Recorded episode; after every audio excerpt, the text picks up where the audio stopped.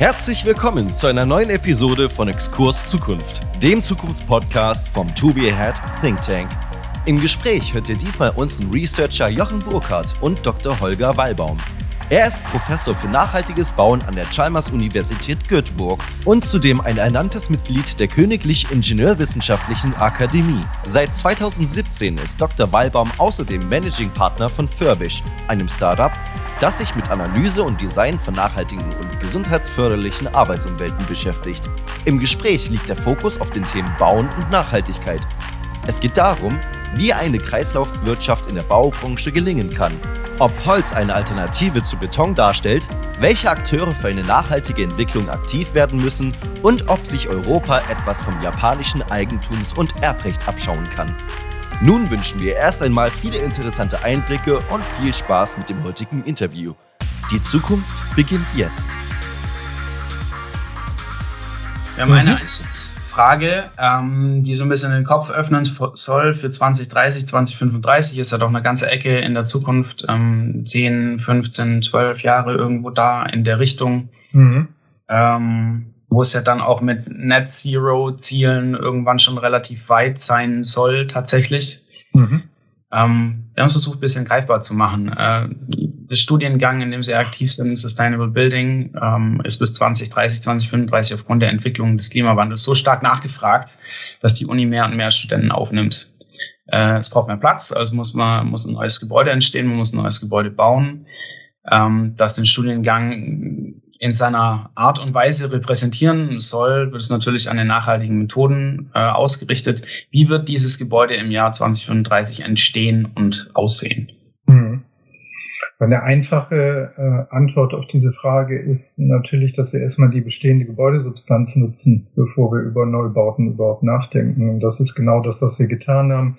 Wir haben ein Gebäude aus den 60er Jahren umgebaut. Wir haben zwei verschiedene Departemente, die Bau- und Umweltingenieure und die Architekten zusammengebracht, weil wir glauben, es braucht einen holistischen Ansatz, um nachhaltiges Bauen eigentlich in die Realität zu überführen. Sowohl in der, also wenn es die Möglichkeit gibt, würden wir die bestehende Gebäudesubstanz nutzen, weil wir eigentlich hauptsächlich über graue Energie, Primärenergieaufwendungen sprechen, weil wir mal davon ausgehen müssen, dass wir 2030 die Energieversorgungsseite dahingehend gut aufgestellt haben, dass sie nahezu klimaneutral ist. Also besteht die Herausforderung äh, wirklich in der Schonung der Gebäudesubstanz und Bausubstanzen, die wir einsetzen. Wenn das nicht der Fall ist, müssen wir lokale, regionale, nationale Gegebenheiten berücksichtigen. Und wir sind ja hier in Schweden gut aufgestellt mit der Nutzung des Baustoffs Holz. Also von daher gibt es mit Sicherheit eine starke äh, Präferenz für eine verstärkte Nutzung des Baustoffs Holz, der auf dem Unigelände viel zu sehr unterrepräsentiert ist und ich sehr stark dafür kämpfe, dass wir eigentlich, sei es Ergänzungsgebäude, Leichtbauvarianten in Holzbau bekommen oder gesamte Holzbau-Neubauten auch, dass wir unseren Studierenden das auch äh, in ihrer Umgebung zeigen, worüber wir eigentlich sehr häufig reden in Forschung und Ausbildung. Reicht das? Das ist auf jeden Fall schon mal ein sehr guter Überblick. Sie haben ganz viele Sachen jetzt schon angesprochen. Mhm. Äh, natürlich dann noch ein bisschen reinhören. Okay. Ähm, erwarten Sie einen großen, äh, also sehr viel höhere Aktivität in Zukunft, was den ganzen Sanierungs- und Renovierungsbereich angeht? Das wird mit Sicherheit unausweichlich sein und kommen. Und die Diskussionen, die wir jetzt auch in verschiedenen Projekten auch mit äh, Timmermans haben und die Green Wave gehen ja genau in diese Richtung. Und die verschiedenen Initiativen, sei es von der, von den Vereinten Nationen, der Europäischen Kommission oder auch auf nationaler Ebene mit den Bauministerien, ähm, scheinen doch langsam Früchte zu tragen, dass wir die Nachfrage der Gebäudesanierung die Rahmenbedingungen verändern, so dass wir wirklich in energetisch und klimaneutrale Renovierungskonzepte hineingehen in einer Größenordnung, die wir brauchen, um die Klimaziele eigentlich zu erreichen. Ich denke also ja. Wie, wie, wie wird das passieren von der Regulierung her? Also um mehr zu sanieren und mehr zu renovieren, ähm, muss man da den Neubau schlichtweg einschränken. Welche Regularien stellen Sie sich da vor? Mhm. Also das wird in, das ist wieder sehr national. Also bei uns in Schweden ist die Situation so, dass wir immer noch einen ziemlich starken Bevölkerungszuwachs haben, dass wir den Bevölkerungszuwachs vor allen Dingen in urbanen Räumen auch haben.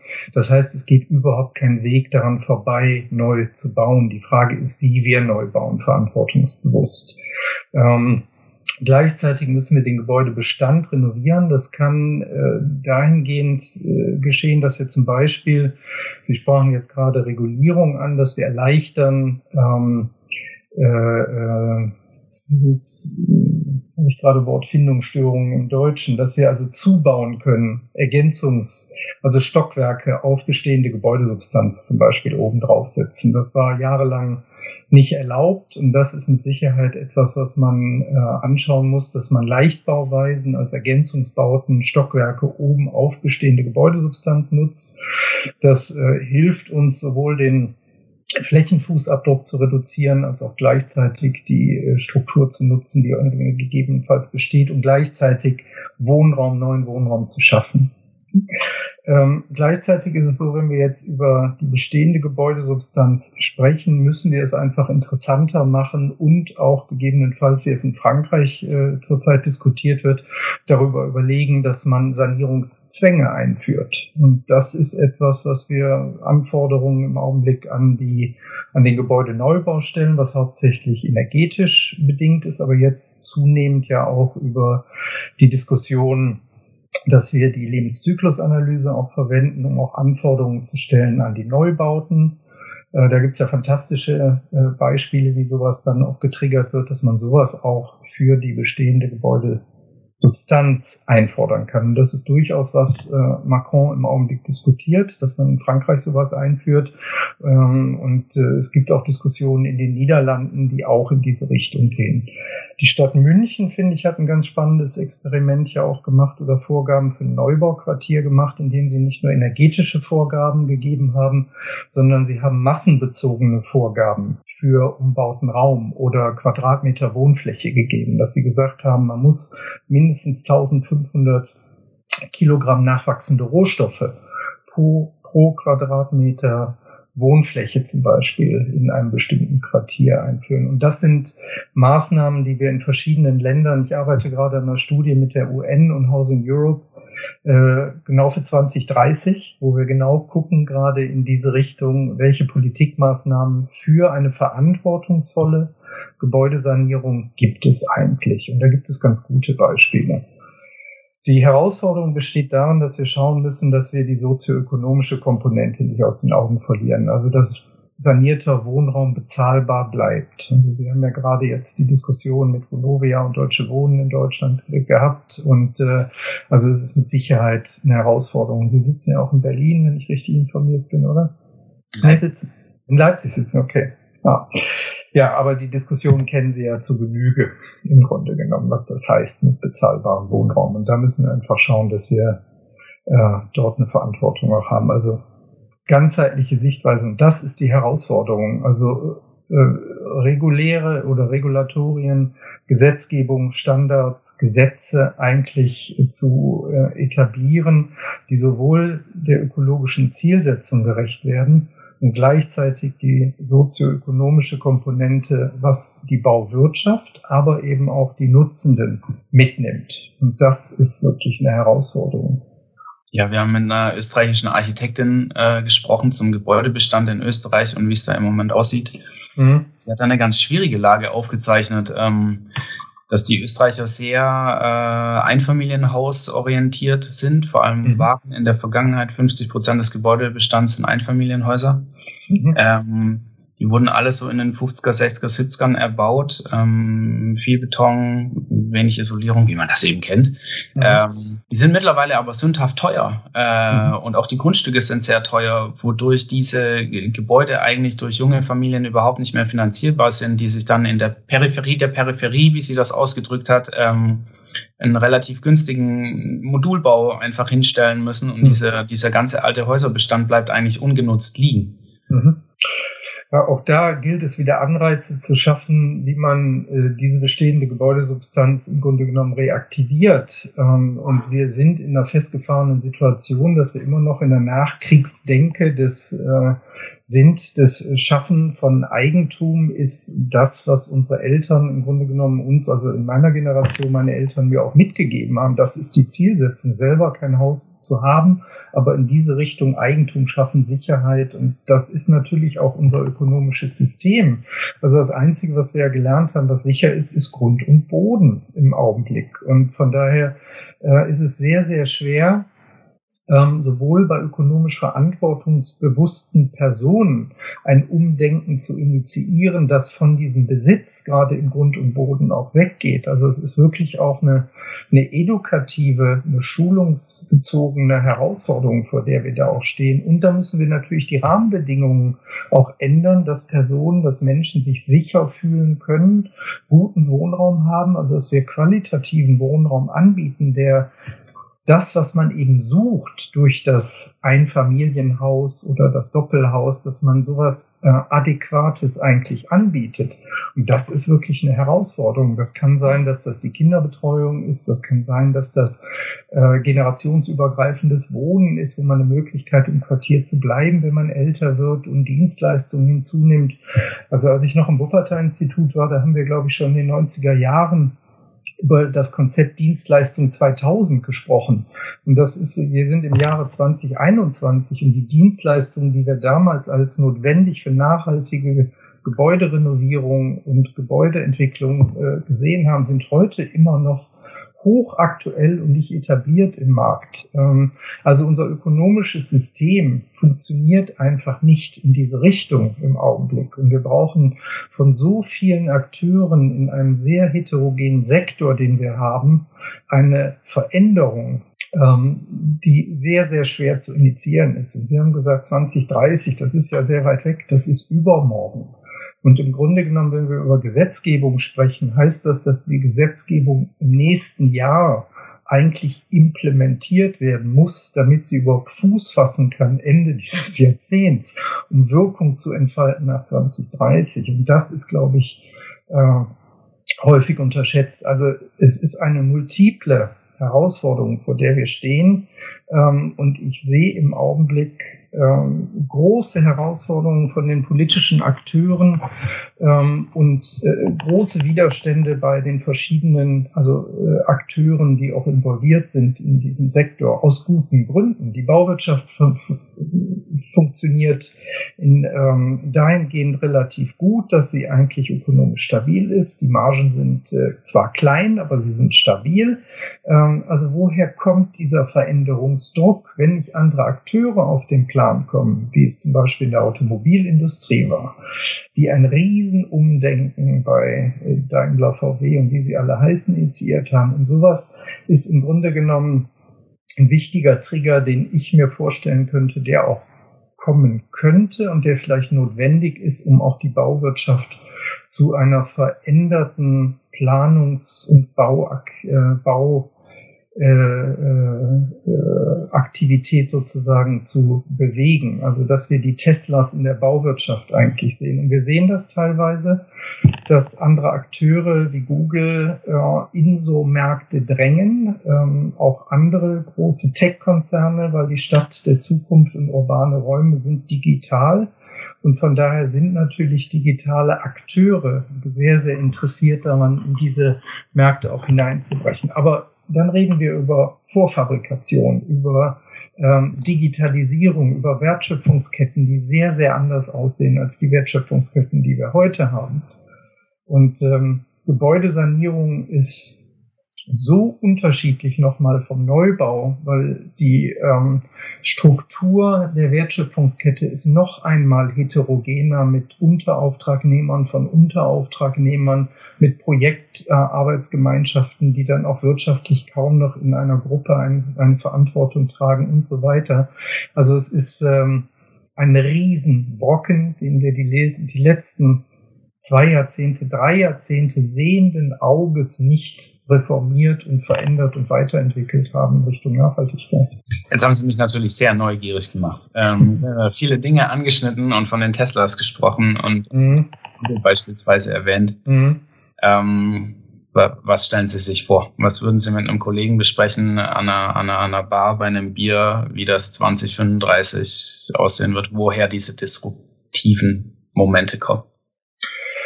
Also die disruptiven Elemente werden wahrscheinlich von außen kommen. Es gibt einige äh, interne, die jetzt daran arbeiten. Es gibt eine Innovateur, einige Innovateure, die ich sehe in der Bauwirtschaft, die in Richtung Hybridlösungen, die, ähm, die äh, also wenn wir an Goldbeck zum Beispiel denken in Deutschland, das sind wirklich Akteure, die gehen die Richtung. Ich hatte letztens ein Panel zum nachhaltigen Bauen bei der ERIS-Konferenz, also Real Estate, und da sehen Sie, dass es so Akteure gibt, die in Richtung Zirkularität äh, denken, Vorfabrikation, die sehen, dass die Transport, die Reduktion der Transportdistanzen beziehungsweise die Nutzung von Modulen zur Qualitätssteigerung, Kostenreduktion eigentlich äh, beitragen können, wo sie ähm, die die Schiene nutzen zur, zur Versorgung und Anlieferung. Und in diese Richtung, äh, denke ich, wird es Akteure sowohl in der Bauwirtschaft geben, aber vor allen Dingen auch von außen, weil man braucht natürlich wirklich eine ökonomische Kraft, man braucht eine Innovationskraft und Innovationswillen. Und den habe ich im Augenblick oder in den letzten Jahrzehnten, ich bin jetzt seit drei Jahrzehnten in der Bauwirtschaft eigentlich tätig, habe ich dort sehr, sehr wenig gesehen. Österreich ist ein gutes Beispiel Romberg, also Cree. Äh, Hubert Romberg, ähm, die gehen in diese Richtung. Er kommt eigentlich aus dem Beton, er kommt aus dem Schienenbau, äh, Eisenbahnbau im Grunde genommen, aber die gehen in diese Richtung. Und Sie sehen, ähm, ich denke, das ist ganz wichtig. Wir reden oft über Beton oder Holz. Da sehe ich im Augenblick eigentlich nicht die Lösung. Im Augenblick, was wir brauchen, sind wirklich alle Kombination. Wir brauchen auch weiterhin Beton. Die Frage ist, für welchen Nutzungszwecke im Grunde genommen. Also von daher ist eine ganze Menge äh, Hybridbaulösungen, also dass wir Treppenhauskerne in Beton bauen aus Brandschutzgegebenheiten schon. Es hat viele statische Vorteile, wenn wir das machen. Fundamente teilweise, aber dann kann es vielleicht ein Streifenfundament sein und keine komplette Fundamentplatte und so weiter. Also in diese Richtung würde es mit Sicherheit innovative Lösungen geben. Aber eben, Sie sprachen jetzt gerade von der Disruption. Ich denke wirklich, dass äh, andere Akteure zunehmend da hineindrängen, die wir bis jetzt äh, unterschätzt haben, weil sie wir haben sie als, als Firmen gesehen, die im Technologiebereich aktiv sind und dort Veränderungen vorantreiben. Aber es verhindert, äh, also niemand verbietet Amazon, Google oder wie sie alle heißen, wirklich komplette Stadtquartiere neu zu planen und zu bauen. Mazda City ging ein wenig in diese Richtung mit Foster. Da waren noch keine Tech-Konzerne dahinter in Abu Dhabi. Aber diese Modelle der äh, Neugestaltung Gut, jetzt reden wir über Europa, da ist unglaublich viel Bestand. Ähm, das ist vielleicht ökonomisch uninteressanter für diese Tech-Giganten da reinzukommen. Ähm, aber außerhalb Europas, denke ich, wird sowas, also wir sehen es in China, in Japan, ich habe es in, Asien sehr stark gesehen und auch im arabischen Raum. Also in diese Richtung wird es gehen. Europa, äh, ja, äh, man, man wird sehen, inwiefern äh, die Gesetzgebung ähm, General Data Protection Regulation, inwiefern Datennutzung äh, äh, geöffnet wird sozusagen und dann das Interesse von Microsoft und wie sie alle heißen, eigentlich äh, auch in Bestandsquartiere hineinzugehen, Veränderungen, Dienstleistungen anzubieten und so weiter, von der Energieversorgung und so weiter, was wir alles haben. Sehr mhm. spannend. Wenn man so über diese ganze Datenwirtschaft nachdenkt und die, mhm. die typischen Akteure auf dem Plan sieht, äh, wie, wie Google und Facebook, dann denkt man ja erstmal immer noch an die Gebäudenutzung. Mhm. Meine Alexa, die irgendwo rumsteht, an meine Fensterläden, die automatisch verstehen, wann sie hochgehen und so weiter. Mhm. Und so. Mhm. Ähm, wenn man so neue Gebäude, äh, komplexe neue Quartiere sich überlegt, kommt man so in die Richtung, ja, okay, Amazon und Google, die sind schlicht und einfach super innovativ. Die haben wahnsinnig gute Leute vor allem mittlerweile, die sie auch verdammt gut bezahlen können. Mhm. Und die können sehr gut neu denken. Ja, kann ich mhm. mir auch sehr gut vorstellen. Ich mhm. tue mich manchmal noch so ein bisschen schwer wie diese neuen Akteure, also ich bin vollkommen Ihrer Meinung, ähm, aber ich, ich finde manchmal noch nicht so genau den Link, wie diese Akteure in so ganz rudimentäre Primärressourcen, Wirtschaftszweige wie jetzt Beton, Holz, ähm, da großartig innovativ unterwegs sind. Mhm. Es kann sein, dass sie eigentlich mehr das industrialisierte Bauen wirklich vorantreiben, weil das hat viel mit Daten zu tun. Ähm, ich bin da ganz bei Ihnen, dass es mir sehr schwer fällt. Äh, Im Grunde genommen ist das die andere Seite der Münze. Ich habe äh, lange schon mit der Zement- und Betonindustrie gesprochen, dass man überlegen müsste, in neue Dienstleistungskonzepte einzusteigen, anstelle von Verkauf von Tonnagen im Grunde genommen in die Dienstleistungskonzepte einzusteigen. Warum macht man nicht äh, äh, Leasing-Konzepte für Außenwände, wo Sie wissen, welche Qualitäten Sie eigentlich des Zements, Betons angeboten haben, RFID-Chips, dass Sie Ihr Produkt sozusagen zurückbekommen, weil die Problematik im Recyclingbeton ist ja sehr oft, dass Sie nicht wissen, was bekommen Sie für Qualitäten zurück, was werfen Sie in die Mühle hinein und dann Recyclingbeton zum Produzieren. Wenn Sie Ihr Produkt zurückbekommen, dann wissen Sie genau das Rezept, was Sie ausgeliefert haben. Und es ist ganz, ganz einfach, weil wir reden wieder über Daten, ähm, dass die dann zurückgeführt werden und eigentlich so ein Recycling zumindest einfacher machen. Es gibt immer noch viele Herausforderungen dahingehend, aber das könnte man. Und genauso andersrum ist es das, was Sie, was Sie sagen, dass man diese ähm, Primärkompetenz, was eigentlich die Holz- oder Beton- und Bauwirtschaft ausmacht, dass man die eigentlich noch nicht so richtig ausgebildet hat äh, auf der IT-Seite. Also die haben diese Dienstleistungskompetenz und diese Innovationskraft. Denen fehlt oft die Fachkompetenz bezüglich des Materials äh, und der, des Sektors sozusagen oder der Branche. Und auf der anderen Seite ist es so, dass oft auf der bauwirtschaftlichen Seite die Innovationskraft äh, und die Dienstleistungsdenke ein Stück weit denkt. Da ist es aber durchaus möglich, dass wir über Merger, äh, dass wir über Aufkäufe, das ist ja genau das, wie sich ein Facebook und diese Branchen eigentlich weiterentwickeln. Sie machen es ja nicht indogen, sondern sie kaufen ja hauptsächlich auch zu, um innovative Bereiche dort mit einzubinden. Und sowas kann man sich durchaus vorstellen, dass auch Riesenunternehmen vielleicht aufgekauft werden, ähm, die heute als Giganten im Markt irgendwie dastehen, Billfinger und Berger, eine Skanska und so weiter, jetzt am Ende des Tages, also die Börsenwerte von diesen Unternehmen sind durchaus im Bereich des Greifbaren von größeren amerikanischen Unternehmen. Und es verhindert äh, nichts, dass man auch in diese Richtung geht, wenn sie die Marge sehen, das Entwicklungspotenzial und die Märkte natürlich. Und da muss ich sagen, da bin ich auch, glaube ich, nicht kompetent genug, um da eine ökonomische Einschätzung zu machen, ob sowas kommt und ob sowas lukrativ genug ist. Also, mhm. aber das könnte ein Weg sein. Ja, ja, ja. Ja, vielen Dank für Ihre Einschätzung. Das hilft einfach auf jeden Fall schon mal. Ähm, mal ein bisschen auf äh, das Thema Circular Economy zurückzukommen. Wir haben gerade schon sowas angesprochen, dass man zum mhm. Beispiel Wände verließen äh, könnte. Das geht schon mhm. in die Richtung, wo wir so hin überlegt haben, wie das äh, mit Eigentum ist. In einem mhm. Äh, in der Keynote vom März 2020, äh, das sie im schwedischen Ministry of the Environment gehalten haben, findet man auf YouTube. Ähm, haben sie erwähnt, dass man Karten braucht in Zukunft, wo Rohstoffvorkommen im Sinne des Urban Minings quasi ähm, mhm. verfügbar sind, wo die verortet sind und wann die freigesetzt werden. Mhm.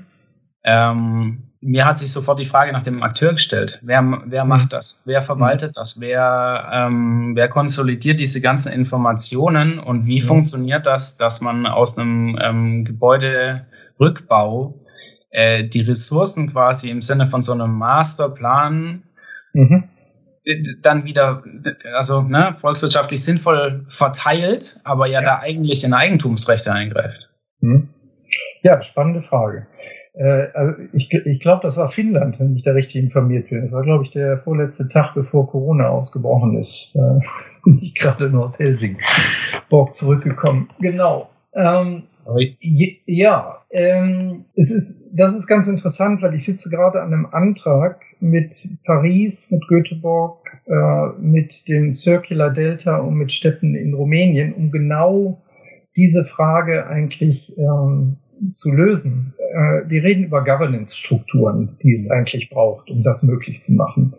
Äh, und das ist eine große Herausforderung. Also die meisten Städte und viele Kommunen haben heute schon eine Circular Economy Strategie diese Strategie äh, äh, benötigt oder äh, äh, sucht im Grunde genommen noch den Unterbau. Es geht um Businessmodelle, es geht um Governance-Strukturen im Grunde genommen, es geht auch um Akteure, die im Augenblick noch nicht da sind und wie man das Ganze auch steuert auf Seiten der Kommune oder der Städte. Also da gibt es noch keine richtigen Lösungskonzepte. Was Sie angesprochen haben, ist ganz interessant, weil das Leasing der Wände, wir haben eine Eigentumsproblematik da. Ähm, also da, da wird eine juristische Frage zu lösen sein, wie man diese Eigentumsverhältnisse der Außenwand, die gehört ja mir als Gebäudebesitzer, ähm, wie man so etwas löst. Also, aber so ist das nun mal. Wir stehen da vor einer Herausforderung. Äh, da muss man Juristen dran setzen und muss gucken, dass man irgendwelche Lösungen da entsprechend findet, die dann Anpassungen, Veränderungen des Eigentumsgesetzes mit sich bringen. Also ich denke, nach den Diskussionen, die wir in den letzten, in der, zumindest in der letzten Dekade geführt haben, muss uns doch klar sein, dass wir über äh, marginale Veränderungen des bestehenden ökonomischen, juristischen Rahmens keine nachhaltige Entwicklung äh, initiieren oder erreichen können. Also von daher gibt es für mich überhaupt keine Tabus und auch das Thema Eigentum ist für mich überhaupt kein Tabuthema mehr, wenn es darum geht, eine nachhaltige Entwicklung zu erreichen. Also vielleicht sollten wir uns ein Beispiel an Japan nehmen. In Japan ist es zum Beispiel so, dass äh, es kein lebenslanges Nutzungsrecht an das Eigentum gibt. Das Eigentum fällt immer zurück nach einer bestimmten Nutzungszeit an den Staat. Ja, also äh, da ist es auch zum Beispiel so im Erbrecht, dass es anders ist als bei uns, dass man schafft und schafft für seine Kinder und damit die es doch gut haben. Das ist ein ganz widersinniger Gedanke im Grunde genommen. Also man sollte für sich schauen, gute Rahmenbedingungen, ich verstehe das alles, ich habe selber Kinder. Dennoch denke ich, dass es keine, äh, keine äh, Verpflichtung der Kinder seitens der Eltern gibt, das schon ausgesorgt hat, wenn sie 18 werden.